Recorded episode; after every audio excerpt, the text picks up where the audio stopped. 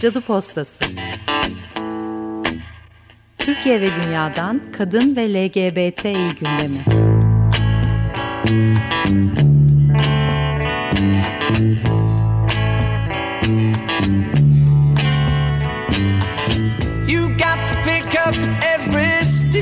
Hazırlayan ve sunanlar Burcu Karakaş ve Çiçek Tahaoğlu. Must be the season of the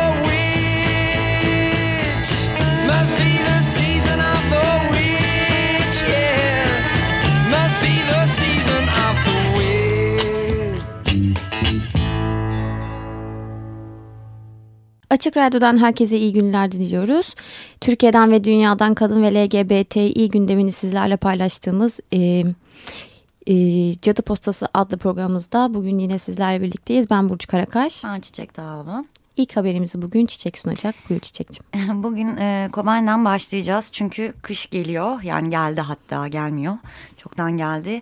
Bugün e, HDK Kadın Meclisi e, İstanbul'da bir toplantı yaptı ve e, aslında Kobane direnişinin başından beri e, süren bir destek dayanışma kampanyasını e, şu an Türkiye'de olan Kobanilerin ve e, Şengallilerin aynı zamanda ihtiyaçlarına e, göre güncellediğini duyurdu ve yeni bir ihtiyaç listesi e, yayınladı.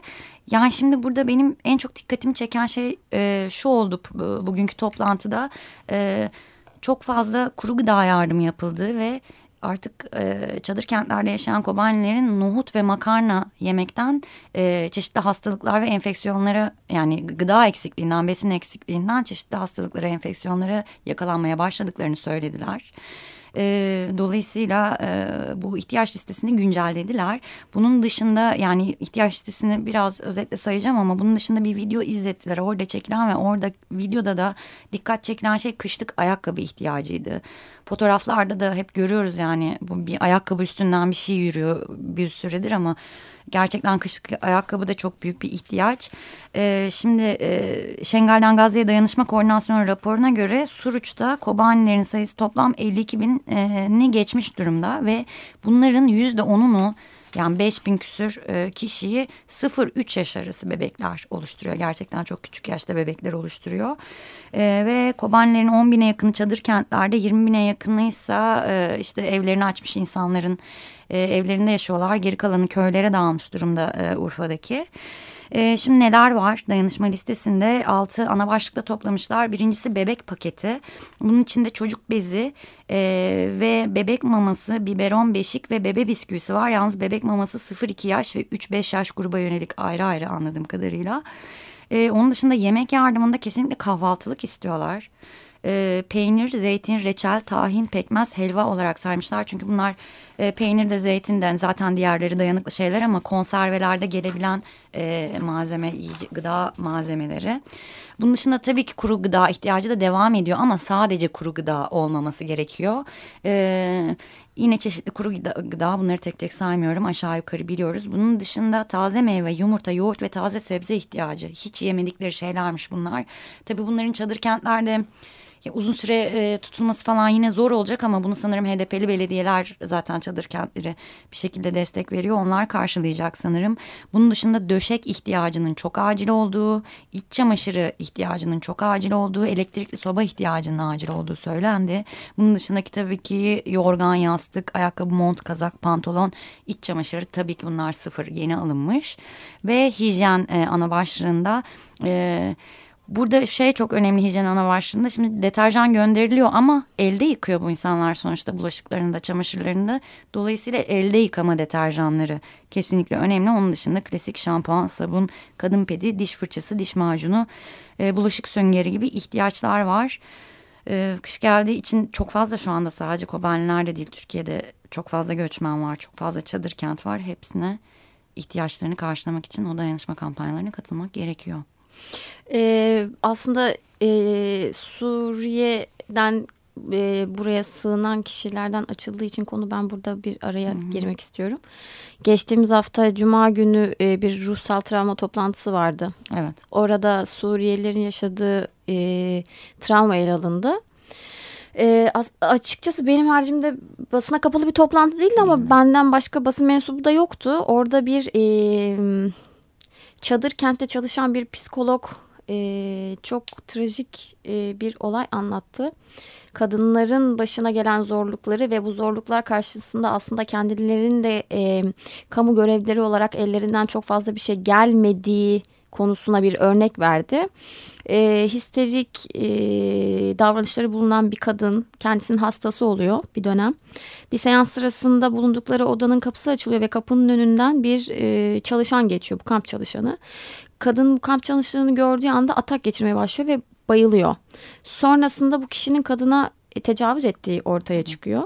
Ve tabii bu bunu anlattığı zaman salonda ben buz kestim. Yani tabii oradakiler hani benim haricimde uzmanlar olduğu için ve muhtemelen benzer vakalarla karşı karşıya kaldıkları için e, hani herkes böyle gayet dinledi ve sonrasında kamu görevlisi o konuyu şöyle bağladı. E, dedi ki hani bunun gibi olaylar oluyor ve biz bir şey yapamıyoruz dedi. Yani bu örneği niye verdim? E, kampın da ismini söylerim hatta. E, Öncü Pınar kampında hatta bu hafta içi Milliyet'te de haberini yapmıştım. Çıkmıştı gazetede isteyenlere yine Facebook sayfasından haberi e, paylaşabiliriz. E, yani yurt dışından da aslında Türkiye'deki kamplar hakkında çok fazla övgüler e, diziliyor diyelim. Evet. Hakikaten de aslında diğer ülkelerdekine kıyasla iyi ama tabii ki bu hiçbir sorun olmadığı anlamına gelmiyor ki bu anlattığımız çok ciddi bir sorun yani. Bununla ilgili yetkililerden mesela açıkçası ben haberden sonra bir açıklama yapılmasını bekledim ama kimseden bir açıklama da gelmedi. Bunu da buradan bu vasıtayla hatırlatmış olalım. Evet çünkü mülteci kamplarıyla ilgili şöyle bir sorun var zaten bir ön kabulle başlıyor e, yetkililerde. Zaten mülteci kampı dediğin şey çok kötü koşullardır. Evet, evet. Dolayısıyla Türkiye'dekiler de görece olarak daha iyi ama yani böyle bir şey olamaz. Ben e, Birleşmiş Milletler Nüfus Fonu'yla Antep'teki e, Suriye, e, Antep'e Suriyelilerin kaldığı kampları gezmeye gitmiştim. Ve nüfus fonunun e, başkanı ne kadar güzel bir kamp dedi. Hiçbir soru sormadı ve biz oradan heyetle birlikte çıktık. Oysa ki o sırada bütün Suriyeliler bize Arapça bir şeyler anlatmaya çalışıyordu. Kadınlar beni kollarımdan çekiştirip Arapça bir şeyler anlatıyordu ama e, o da benim için bir travma olarak kaldı. Çünkü çevirmenim yoktu. Hiçbir şekilde ne anlatmaya çalıştıklarını e, anlayamadım ve yetkililer de e, bu konuda bir sorgulamada bulunmadılar. Onun yerine kampta çeşitli fotoğraflar çektirip uçaklarına binip döndüler. Yani bu ön kabulleri değiştirmek gerekiyor yani. Tabii kampların bir de aslında en önemli sıkıntılarından biri geçici yerler olarak görülüyor ama ne evet. yazık ki e, geçici olmuyor. Yani bir yerden sonra kalıcı hale geliyor ve mesela şöyle bir örnek bile verdiler. Hani can sıkıntısından insanlar artık birbirleriyle kavga ediyorlar gibi bir mesela çok hani e, basit bir şey aslında ama hani orada ne bileyim bir şekilde ortaya çıkan sorunlar da bundan kaynaklanıyor. O hala insanlar en nihayetinde ülkelerinden başka bir yerde şekilde hayatlarını idame ettirmeye çalışıyorlar. Bunun gibi sorunlar çok fazla. Evet. Şimdi Türkiye'den başka bir ülkeye e, geçeceğiz. E, sıradaki haberimiz e, Hindistan'dan. Hindistan'da biliyorsunuz özellikle son birkaç yıldır e, toplu tecavüz olaylarıyla ilgili birçok e, vakayla karşı karşıya kalındı ve bununla ilgili birçok aslında kampanya da düzenlendi. Ancak önüne geçilmek e, çok kolay e, görülmüyor. E, Hindistan'ın son çizgi roman kahramanı Priya adında toplu tecavüze uğramış bir kadın. E, hatırlarsınız belki Aralık e, 2012'de 23 yaşında bir öğrenci, e, genç bir kadın öğrenci Delhi'de bir otobüste toplu tecavüze uğramıştı ve bunun ardından ülke çapında e, kitlesel e, eylemler olmuştu. E, bu çizgi romanın çıkış noktası da bu olmuş e, ve bu e, yapımcımız Rem e, Devineni adlı kişi de çizgi romanın e, çıkış noktasını şöyle açıklamış. Ben olayın olduğu sırada e, Delhi'deydim ve bir polisin sözleri beni çok şaşırttı. Bu polis demiş ki iyi kızlar akşamları yalnız gezmez. Yani bu aslında tabii e, dünyanın her yerinde yani ne yazık ki evet karşılaştığımız bir argüman oluyor. E, cinsel istismar söz konusu olduğu zaman. E, ve tabii ki Hindistan'da da tecavüz eden değil ancak e, buna maruz kalan kişi genellikle kuşkuyla karşılanıyor, aşağılanıyor ve hatta e, izole ediliyor. E, Priya adlı bu kahramanımız anne ve babasına tecavüzde uğradığını anlattığında suçlanıyor ve evden kovuluyor. Tabii bu çizgi romanın e, amacı ne olacak? Şuymuş. E, hedefimiz 10-12 yaş arasındaki çocuklardan başlayarak e, gençlere seslenebilmek diye açıklamışlar. Bu yüzden de böylesi e, kritik bir dönemde ülke çapında bir e, diyalog e, başlatılması amacını taşıyorlar. E, öykünün de içinde herhalde kamuoyunun dikkatini çekmek için muhtemelen özellikle tabii şey çocuklar da olduğu için mitolojik ve kültürel yaşama dair e, öyküler yer alacakmış bu çizgi romanın. Bunu da böylece sizinle paylaşmış olalım. Hmm, sıradaki haberimiz Türkiye'den e, Nebahat Akkoç, Kamer Vakfı'nın kurucusu Nebahat Akkoç, e, Anklein e, Kadın Ödülünü aldı. Henrik Böll Stiftung Derneği 2015 yılı Anklein Ödülünü devlet şiddeti ve aile içi şiddete karşı etkin direnişin nedeniyle insan hakları ve kadın hakları savunucusu Nebahat Akkoç'a verdi. Evet. Anne Klein kimdi? Mücadeleci bir hukukçu ve lezbiyanliğine açıkça sahiplenen bir politikacı, feminist çalışan, çalışmaların öncüsü ve Berlin eyaletinin ilk kadın senatörüydü Anne Klein. Ee, Nebat Akkoç da 1997'de kurulan ve bugün Güneydoğu Anadolu ve Doğu Anadolu'da 23 şubesi olan Kamer Vakfı'nın kurucusu. E, kendisine buradan e, tebriklerimizi iletiyoruz. Evet. Hepimizin çok sevdiği bir isim. e, jürinin gerekçesini de kısaca okuyayım. E, Ermeni, Alevi, Kürt ve Diyarbakırlı Nebat Akkoç övgüye değer ce ve cesur bir insan hakları ve kadın hakları savunucusu. Akkoç'un bu işe gönül vermesinin nedeni kendi yaşadığı şiddet. Sadece öğretmen sendikası eğitim senin başkanı olduğu dönemde 19 öğretmenin öldürüldüğüne şahit olan Akkoç'un kocası 1983 yılında öldürüldü. Kendisi ve e, kendisi pek çok kez tutuklandı ve işkence gördü. Akkoç, iş, e, Akkoç işte bu her yerde her zaman var olan devlet şiddetine karşı durdu. Türkiye Cumhuriyeti Devleti'ne karşı işkence suçlamasıyla Avrupa İnsan Hakları Mahkemesi'ne ilk dava açan kadın Nebahat Akkoç oldu. E, artık e, şunu vurguluyor jüri aynı zamanda e, Akkoç e, şiddetle doğduğu yerde, ailede ve insanların düşüncelerinde mücadele etmek istiyordu. Türkiye'de henüz 1997'de yani Kamer'in kurulduğu senede şiddet olağan ve kaçınılmaz olarak kabul ediliyordu. Kadınların bile %95'i buna inanıyordu.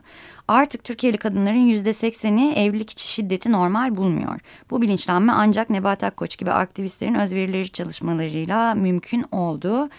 E, Nebat Akkoç'la ilgili Ceren Belge'nin Ayizi kitaptan çıkan O Halde Feminizm adlı bir kitabı var. Tavsiye edilir. Ve tekrar e, Nebat'i tebrik ediyoruz. Evet. Şimdi sırada bir başka aktivist arkadaşımız var. E, Sedef Çakmak.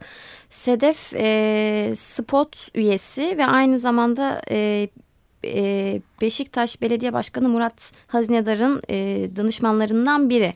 Kendisi geçtiğimiz hafta Amerika'dan e, iki etkinliğe davet alarak burada e, bu etkinliklere katıldı. İlk Washington'da düzenlenen Uluslararası LGBTİ Liderler Konferansı'ydı. Kendisi bunun ardından e, dün de Birleşmiş Milletler'de bir konuşma yaptı. Çakmak'la bu ABD daveti üzerine konuştuk. Kendisi dedi ki Türkiye'de açık eşcinsel kimliğiyle siyaset yapan bir kadın olarak e, deneyimlerimi aktardım. Belediye başkanımız Hazinedar'ın samimi desteğinden Şişli Belediyesi'ndeki çalışmalardan ve bunların mimarı Boysan Yakar'dan SPOD'un e, yerel yönetimleri gündemleştirirken yapmış olduğu etkinliklerden ve LGBT'ler olarak e, karşılaştığımız sorunlardan bahsettim. Çakmak şöyle dedi. Ayrıca siyaset bir araç esas önemli olan biz LGBTİ'lerin baskı, şiddet ve ayrımcılık korkusu olmadan bu memlekette ve dünyada yaşayabilmesi benim siyaset serüvenimde bunu sağlamak için diye konuştu. Şimdi sırada bir şarkı aramız var ardından yine sizlerle burada olacağız.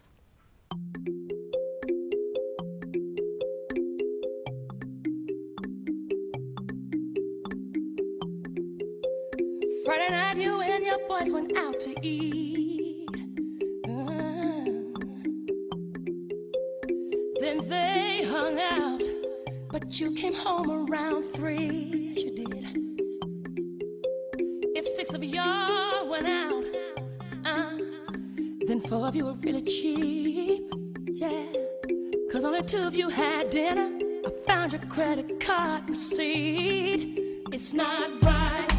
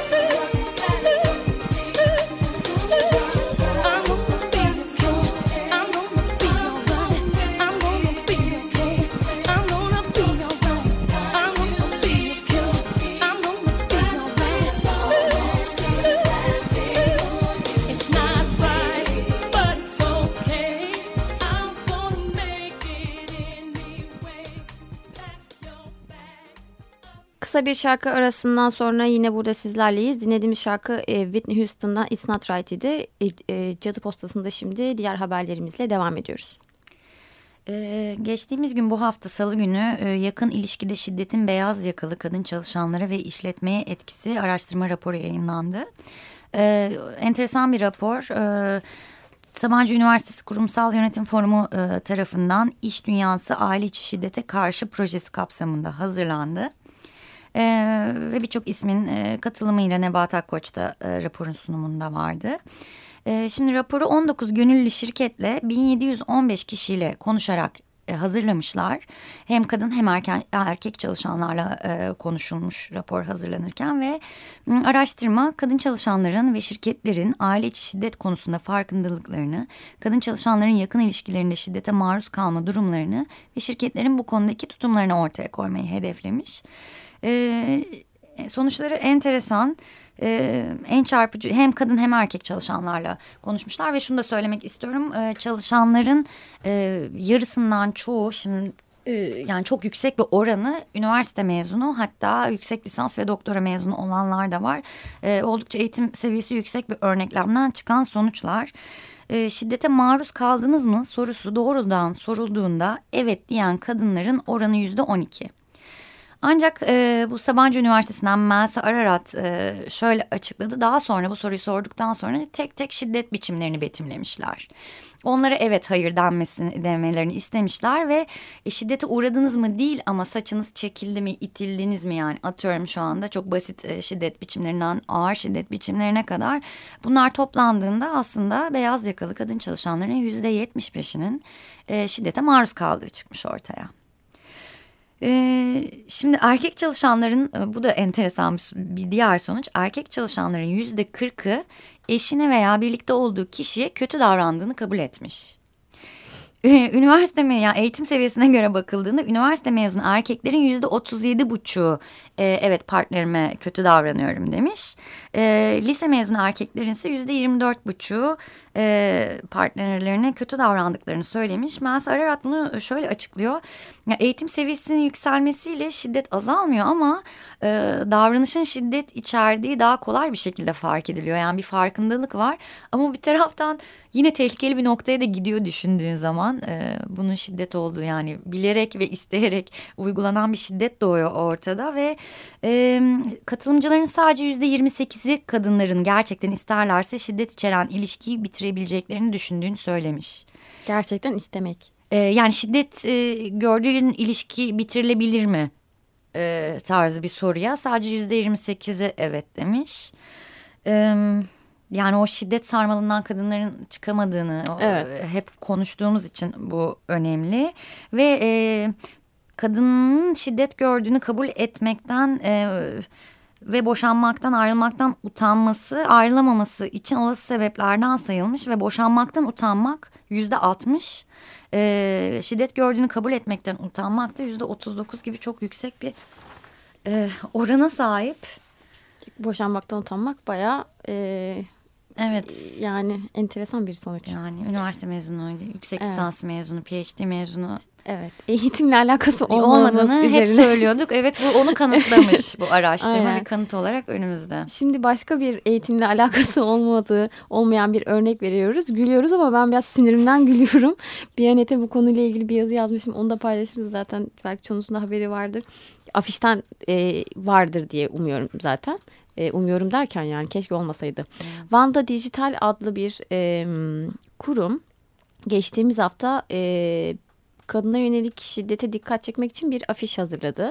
Afişi gördüyseniz eğer üstü e, yarı çıplak bir kadın ayağında e, böyle siyah uzun topuklu bir ayakkabı deri bir tight uzanıyor ve orada şöyle bir e, not düşmüşlerdi. İşte e, Kasım ayına kadar kaç tane kadın öldürdüğünü Bizim çeteleyi kullanmamışlar onu şimdiden öz Öyle mi? Bir savunmamı kullanmamışlar. İlk baktığım şey o oldu. Bir, Bizim çetelimiz değil kullandıkları. Bir yerden bir sayı ona. almışlar. 200 üzerinde onu yazmışlar. Sonrasında da yanında büyük harflerle e, nefes alsın yeter yazıyor.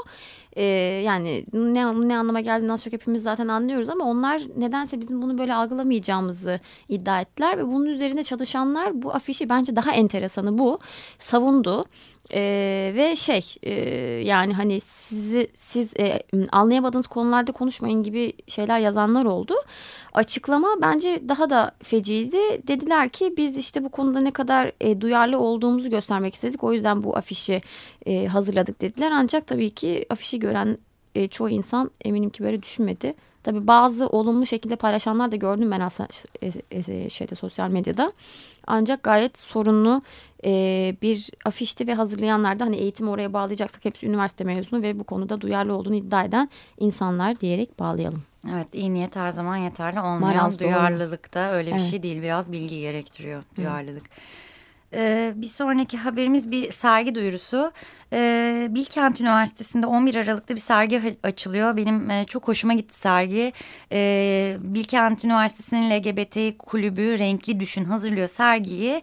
Ee, ve Bilkent'teki kadınların çeşitliliğine yönelik bir sergi. Birkaç fotoğraf paylaşmışlar basın bülteniyle birlikte. Ee, çok güzel e, bence. Fotoğrafların yanında e, kadınlarla yapılan kısa söyleşilerde yer alıyor çünkü.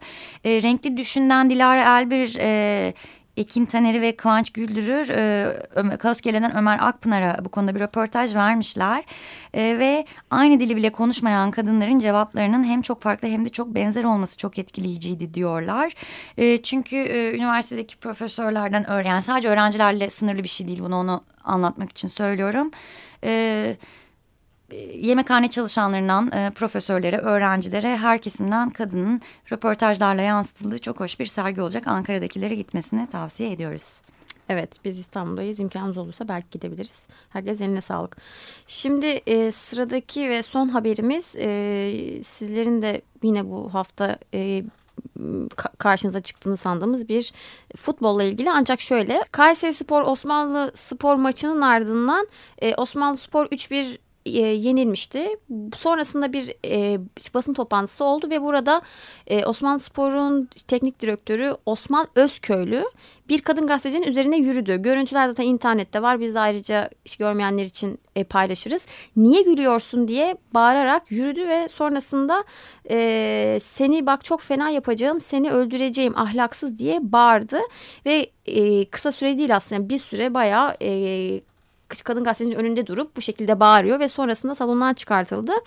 Ancak tabii bence bu olay zaten fecaat. Onun ardından Osman Bey'in yaptığı açıklama da e, aynı şekilde e, fecaatti. Kendisi bunun bir komplo olduğunu çünkü bu olayın ardından e, kadın gazetecinin sosyal medyadan olayı olayla ilgili bir e, mesaj paylaştığını söyledi ve çok bilindik ifadeler kullandı. Şöyle dedi e ne yapalım canım ben de sinirlendim tabii ki yani direkt ifadeler böyle değil hani ben size kabaca söylüyorum. E, ben de sinirlendim olabilir insan sinirlendiği zaman kendini kaybedebilir gibi ne yazık ki bizim çok alışkın olduğumuz ifadeleri kendisi yineledi.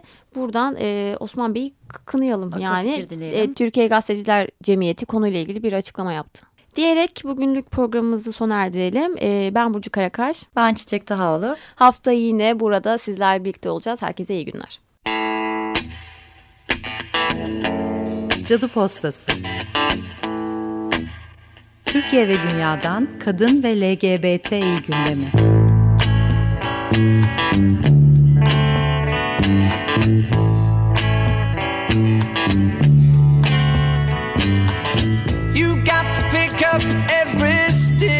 Hazırlayan ve sunanlar Burcu Karakaş ve Çiçek Tahaoğlu.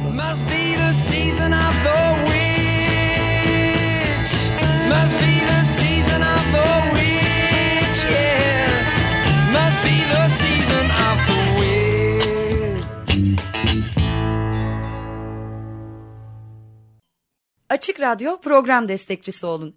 Bir veya daha fazla programa destek olmak için 212 alan koduyla 343 41 41